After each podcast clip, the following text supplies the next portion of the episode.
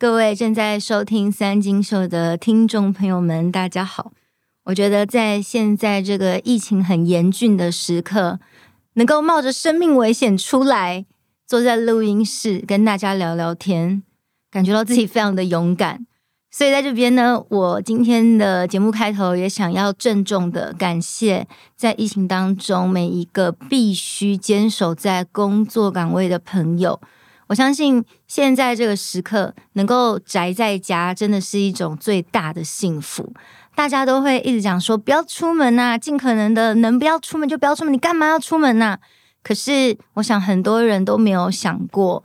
现在我们之所以能够宅在家，是因为有很多人他们不得不出门，坚守在自己的工作岗位上，我们才能够可以说是无忧无虑的在家里面。比如说，在第一线的辛苦的医疗人员、护理人员们，我看到新闻说他们穿着防护衣，然后因为现在天气非常的热，所以他们的防护衣里面都流满了汗。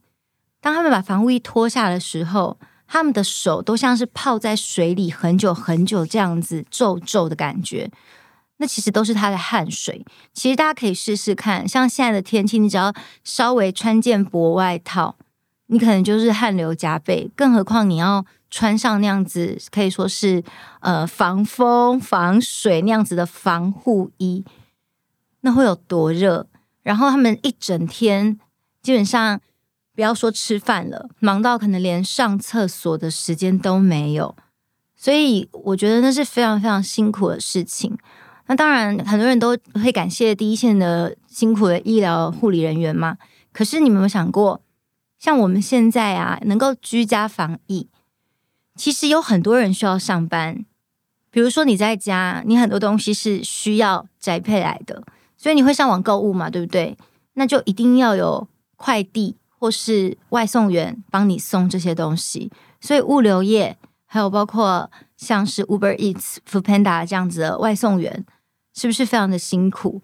他们一样要出门，冒着生命危险，帮我们传递这些生活上所需要的物品，或是像说，像我们大楼的管理人员也是必须要上班啊，不然的话。谁来帮忙我们收受这些物品？还有包括像是垃圾清洁，谁来帮我们把这些垃圾运到垃圾场去？所以有非常非常多的人，像是现在在政府单位工作的公务员，一定忙翻了嘛。就比如说各地的可能像是医疗院所啊，或是各地的这种公务啊，要赶快去查说谁染疫啊，然后要框列他去过的地方啊，可能接触到这些人啊，然后要通知他们说，哎，你们有可能有染疫的风险哦，所以要通知一个一个找到这些人。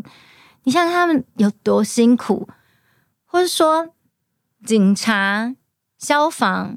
现在能休息吗？不行，因为像是这种疫情的期间啊，其实人类如果遇到恐惧的情况，人类就有可能会做出一些超乎平常的行为，因为恐惧害怕。然后有些人当然可能能够平和自己的心情，不要让这个恐惧这么剧烈的爆升，但是。你要想看，有些人的心可能没有那么的强，所以他发生恐惧的时候，他就可能会想要做一些脱轨的事情。像最近我看到一个新闻，是说就有一个呃民间方唐镜，大家知道方唐镜嘛？就是那个周星驰的电影里面的那个律师，然后他就是号称很会诡辩，然后他在公堂之上就在那边说：“嘿，我跳进来了，哦，我又跳出去了，我又跳进来了，我又跳出去了。”我想。如果你没看过的话，应该就是像你不知道林志颖是谁一样，你太年轻了。但是国片台一直在重播啊，你怎么可以没有看？反正就是最近就发生了一位男子，他去便利商店，然后店员就规劝他说：“你这样进来要戴好口罩。”然后他就没送，于是他就站在那个门口，就是便利商店的那个叮咚叮咚的那个门口，然后他就。在那边表演说：“嘿，我现在跳进来了哦，我又跳出去了。因为跳出去的时候他不用戴，跳进来的时候他要戴。所以我就在想说，后来新闻还去访问这个民间方唐镜，然后这个人感觉就是要哗众取宠，他就非常得意的在表演一次当下的情境，然后就说他就只是想要呈现他当时的心情。那你就看到这很明显的就只是利用现在这个机会，他很想要表现自己，展现他表现的欲望这样子。所以我们会感觉到说，呃，越是让人感觉到混乱的时代，其实就会有越多脱轨的事情发生。那像现在，我们应该要做些什么呢？这是今天三金秀想要跟大家聊的主题。这个内容我在我自己的脸书的直播已经大致说过了。可我我在发现说，呃，我的脸书或是我的 Instagram，还是我的 YouTube，或是现在录的 Podcast，其实受众并不是重叠的。有些人的习惯是只有听 Podcast，然后是透过 Podcast 认识我，那也没有在使用其他软体。所以我想要透过 Podcast 再重新的把我想要跟大家说的话，再完整的述说一次。今天的语速比较慢哦，因为呃，我发现如果我的速度有时候太快的话，有些人可能会跟不太上。那也不是你的问题，是我的问题，因为我自己有尝试过说，比如说我也很常边做事，然后边听一些老师在讲话。那如果像是那种呃，比如说闲聊的时候，像我想让他闲聊的话，那个语速快一点没关系，因为其实就是一些杂事，什么就还好。但如果是想要去听一个理念、一个想法，或是学习一个东西的时候，如果老师在讲，可是我可能手边又在做别的杂事的时候，其实我会发现我会跟不太上，我会没有那么专心致志。虽然我算是一个蛮能一心二用的人，可是当我想要学习一个新的东西的时候，如果我没有那么的专心的话，我可能会 miss 掉一些，然后就会产生一些误解。所以我今天想要比较缓慢的，然后来跟大家陈述想要跟你们说的话。我觉得现在是一个疫情非常严峻的时刻。我们每天看到新闻出来的确诊人数，从上个礼拜六开始，我说的是上个礼拜六的上个礼拜六，十几天前就开始是一天有。两百个人确诊，然后旋即的变三百个，后来又回到两百多，大概每天都是两三百这样的数字在跳。这样的确诊人数，其实在国外并不会算非常的惊人。就我们看到，像日本之前的大阪，可能一天就五六千个人确诊，就跟日本比起来，我们就是小巫见大巫。但你们要想。我们的人口跟日本差多少？或是如果你拿印度来比，印度就随随便便就说，哎，三十万人确诊了，三十万人呢，整个台北市的人吗？是不是很可怕？所以你要想说，那是因为印度他们有十几亿人呢，台湾只有两千三百万人，所以以这个人口基数来去看的话，这个确诊人数我们不能够讲说是非常的惊人。但是在台湾来说，已经算是有严重到了，因为跟我们一年多这来比起来呢，我们之前的确诊通常都是境外移入，本土个案其实非常非常的少，所以我们都很习惯说，即使世界处于一个 COVID-19 非常可怕的状态，但台湾好像是一个世外桃源，一个宝岛一样。就像是诺亚方舟的那个诺亚方舟一样，我们被保护在这条船上。可是突然的一天增加到两百个、三百个，我觉得心里的恐慌是肯定会有的。像连我这么算是处变不惊的人，我在上上礼拜六看到说，现在台北市跟新北市我们要封城了，也不算封城，对不起，我在这边更正一下，是三级警戒。三级警戒的意思就是说，不能够有超过五人以上的聚会。就是说，你去餐厅吃饭的话，四个人可以吃，五个人不可以。或者说，你也不能去健身房啊，或者像一些娱乐场所啊，全部都要关门。嗯，对我来说，看到新闻的那个时候，我其实是会觉得，怎么会这样？就是可能前一天都还是在呃，不用担心啊，不都境外移入吗？不用担心啊，这边守得很好。虽然说不用担心，但其实这一年多来，大家出门的时候依然会记得带着一些，比如说干洗手啊、消毒液啊，或是进餐厅的时候量体温啊、喷酒精啊，这些的事情还是在做。只是我们的警戒并不会像国外可能一天几千个人确诊那样来的比较戒慎恐惧，大家觉得还好，只是就是做个形式这样子。可是现在突然一天几百个，真的会怕。可我想要跟大家说的是，就是恐惧真的没有办法改变任何问题，因为我们一直在那边担心，在那边害怕，然后每天可能假设你锁定新闻，你就会不断的看到说哪边又有确诊了，哪一栋大楼全部都在消毒了，一下是这个银行发生一个人确诊，一下是说公务机关也有一个人确诊了。就会变得非常的人心惶惶，然后其实你看太多这样的资讯，你其实是接收到很多很多的这种很负面的情绪。但你要在想说，哎，我们那么紧张有用吗？我一直觉得说，你就算担惊害怕，你也没有办法改变的时候，你就只能够想说，你还能做些什么？至少稍微能改变一些什么。你不是一个，比如说救世主，你可以发明什么疫苗出来，然后拯救全人类。假设我们也都不是这样的人啊，那我们能做些什么？这才是呃，现在大家需要做的事情。在前两三天，政府呢不是之前都公告一天大概两百、三百人确诊这样子。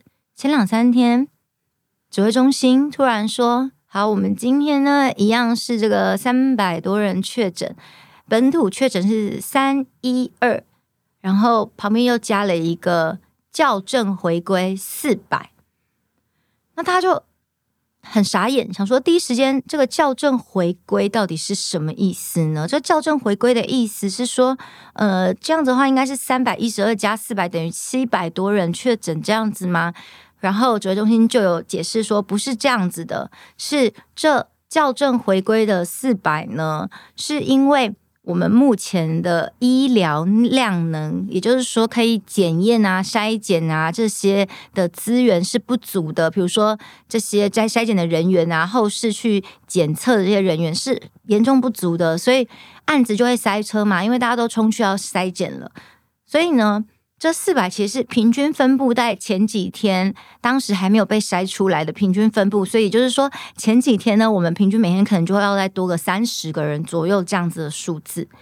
那在这边我就想问大家了，你认为两百跟两百三有差吗？两百七跟三百有差吗？哦，你可能觉得有，比如说有时候定价我们要定三九九，不要定四百，因为多了那个。呃，百位数多了一个数字，感觉就是哦比较贵，这样子多很多。确实，人不能够用价位去衡量。可是，如果用数字来看的话，我们对数字的感觉应该就是这样吧？你觉得多三十，一天多三十有差吗？所以我在这边很想要分享一件事情，就是说，当然大家会质疑说，指挥中心现在是不是在盖牌？就是担心说我们的股市要下跌啊，所以我们要安抚民心，然后呢，我们就盖牌。还不跟你们讲正确人数，然后等到呃周末才给你公布说这个校正回归，是因为哎，因反正周末股市没有开市这样子。其实我觉得，当然人民是可以有这样子的质疑，这可以是一个质疑的说法。只是我自己的想法是说，我觉得如果我是指挥中心，我是政府的话，我要。安抚人心，我要盖牌的话，就不会只盖一天只多三十个吧，因为拖三十个真的没感觉吧？除非我是一天盖一千个，一天盖了两千个、上千，你才会有感吧？比如说我今天本来两百个，然后突然明天跟你说像大半夜，哎，我们今天变三千个确诊了，哇，那真的是吓死人了。所以要盖不会只盖这么少。那我的想法是呢，我觉得如果指挥中心呢要盖牌的话。他可能要盖，就是盖很多，然后他放很少出来，所以我觉得有各种说法，有像是你们说的，可能是盖牌，那只是盖二三十个；那有人说指挥中心就只是诚实公布，我们现在校正回归，再诚实公布这样。那有另外一个想法是，也有可能是其实更多，超级多。但是我在校正回归几个，让你们看一下，说，哎，我没盖牌，我先排哦，你看哦，这也是一种可能。那我自己比较倾向的看法是最后一个可能，这是我的想法。嗯，那你就会问我讲说，这样子的话，为什么要盖那么多？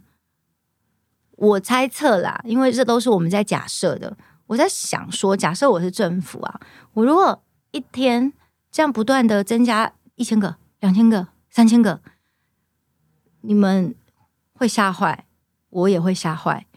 那大家想，人民集体高度恐惧的时候，会做出什么事情？像是。疫情升温的第一天，所有人冲到超市去抢购物资，因为大家都很怕说会不会封城，会不会我们不能出门，我们会不会在家里没东西吃？这是人类就是第一时间的恐惧嘛。比如说之前随便讲一下说，哦，现在卫生纸要缺货了，大家就去抢购卫生纸，是不是？所以就是其实很多人民的心理是非常容易被操弄的。那如果我跟你讲说，现在非常严重，越来越严重，越严重，超级严重。你去抢购物资，反而造成群聚，然后再怎么样，就超级严重。我们会不会就全部都冲去说啊？我要筛检，我要打疫苗，会不会？会啊，因为之前刚升温，就一堆人本来筛检站没有人的，现在突然全部冲去要筛检了，反而造成医疗体系的塞车，对不对？那我会不会想说，我要去打疫苗？之前疫苗来那么久。放都快过期了，大家说：“哎，我不要打疫苗，那个什么血栓塞有恐怖哦。”所以其实那时候是医护人员有些是必须要打嘛。那但是一般的人民就觉得说：“哎，你们台湾安全啊，不用打。”结果一升温，冲冲都冲去打疫苗，然后就开始去靠北这些第一线的医疗人员说：“哎啊，我现在打第二剂啊，第二剂的时候我没有打到怎么办？”那我有个朋友是医生嘛，就说：“那你可以就不要打第一剂。”或者是说，就说政府怎么搞的？这个疫苗为什么这么少？为什么这样疫苗供不应求？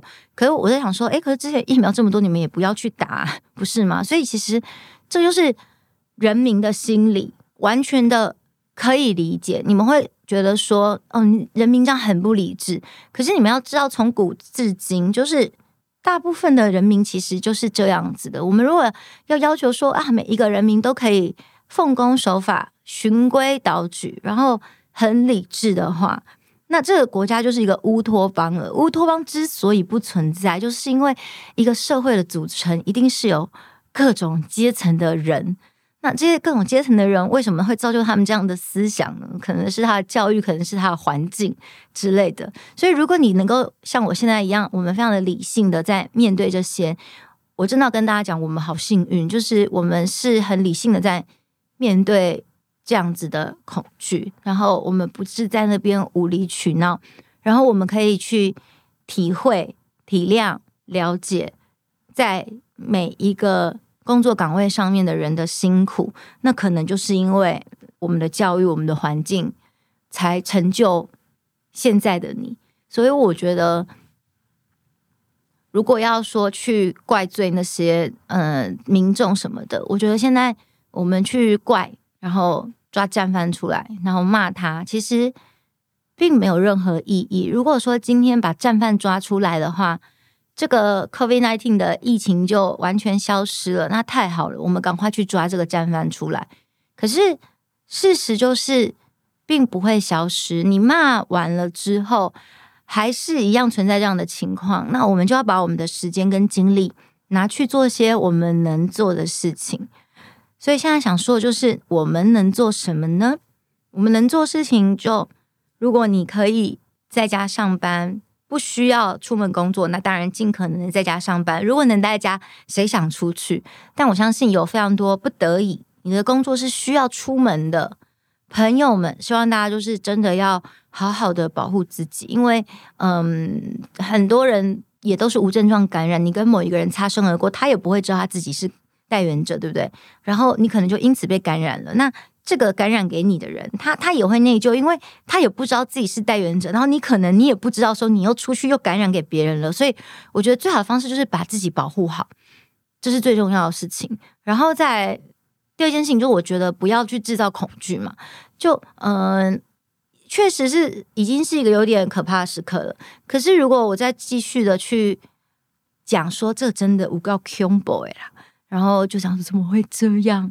那可是没有意义啊！我们再继续在那边恐慌没有意义，所以呢，不如就是把那些互相谩骂的时间，我觉得现在就是这样子。像我们看到，不管是新闻上啊，各个党派的人啊，执政党的啊，在野党的呀。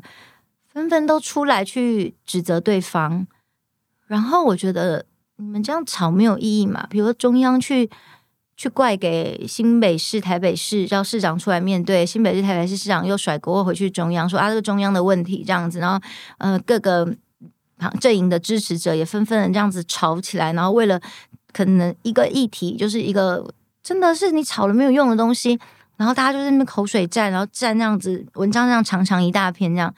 我就觉得每个人现在的时间就是真的就把自己顾好之后呢，那你如果像我们一样能够宅在家的话，其实在家的生活并不无聊诶，我觉得在家是很幸福的事情诶，就是你真的可以好好的静下来耍废啊，追剧啊，然后读一些你之前想读的东西啊。像我最近也很着迷在玩 Switch 的健身环啊，我还因为着迷的关系，我又多买了武力全开，就它有一个。呃，Just Dance 的游戏，然后或是我终于有时间，我之前讲过吧，这个易经的每一个爻重新的复习，那现在复习了一半，然后又好好的读过了一遍庄子，这样子，我就觉得时间真的很宝贵，就想做的事情其实很多在家里，或者你可以好好的整理家里，打扫一下，有时候我觉得。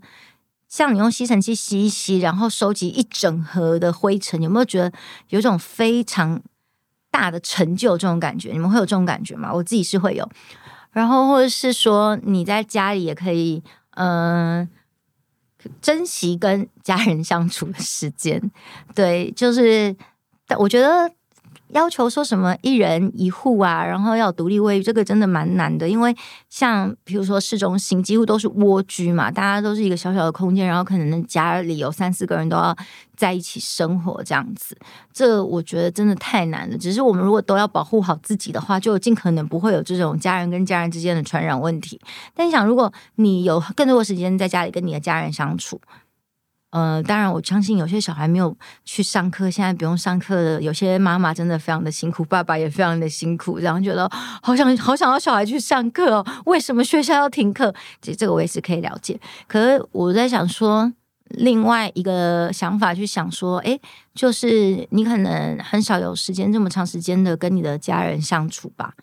就算是你现在觉得怎么这么给削啊你，可是你认真想，这也是一种甜蜜的负荷吧？就。如果开学了之后，你可能你就没这个机会那么长时间跟小孩相处了。所以我觉得，嗯、三金秀想要带给大家的想法，就是在每一个处境啊，每每一个人，如果你能够用不同的心境去面对这个处境的话，那你整个感觉应该会完全不一样。本来觉得是糟糕透顶的事情，突然又变成了好像是挺好的事情了。我觉得转念是最重要的一件事吧，因为我觉得这个社会上大部分的人呢，都会放很多心灵小语跟你说，要学会转念这样子。可是能做到的，就是微乎其微。你知道的道理，往往你都做不到。我也知道，说我要早睡早起，我要奋发向上，我想要非常的励志什么的，每天都要去运动。但其实，你说你要很有毅力的做到，那就是要非常的有毅力才办得到。或像我现在时间太多，在家里才会每天的健身环。就我们很很多时候都会呃找尽任何理由借口叫自己不要去做这件事情，就想说啊，没关系，明天再说。像减肥也是这样啊，明天再说啦，今天吃一下应该也还好吧。我就是这样，属于一个惰性非常强大的朋友。可我觉得我。有件事情是我一直很坚持的，就是三金秀这个节目，几乎每个礼拜风雨无阻的来录音。那我觉得习惯就突然成了一个自然，就我常常也都会出现说，哎，那个录音室会不会因为现在疫情然后就不开呀？这样的心情，或是我常会想说，哎，录音室会不会过年的时候也有要放假？然后呢，录音室的老板都会特别打电话提醒我，跟我说，我们录音室依然有开哟，已经帮你约好时间了。然后我就会默默的来。可是我发现，我每一次来，然后坐在这边录音的时候，其实我都不是不甘愿的心情。我觉得那就是一种。嗯啊，希望可以不要来，可是来了又很开心诶。然后我就会很享受着现在在录音跟你们聊天的这个 moment，此时此刻，我觉得是很贵重的时刻。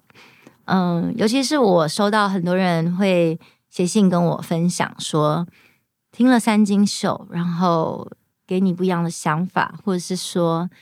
听了三金秀，我觉得很感动。这样子，我不知道我是哪一句话感动到你了，可能是在某件事情上我们有共鸣，或是我在讲的某一个想法，你也曾经经历过。所以呢，我觉得大家如果是一个过来人的话，你可能更能够感同身受。那如果我讲的某些事情你还没有经历，那对你来说只是一个哦，我也希望我能做到的话，那我觉得。不妨就是呃，听听三金秀，用一个很白话、浅显易懂，不是心灵小语那些文言文的方式，告诉你说，既然你都没有办法改变什么了，你不如想想说，我要怎么样在此时此刻过得最快乐吧。我觉得每个人每一分每一秒都是在做自己想做的事情，然后快乐的度过，就不枉此生了。谢谢大家，三金秀，我们下集再见，拜拜。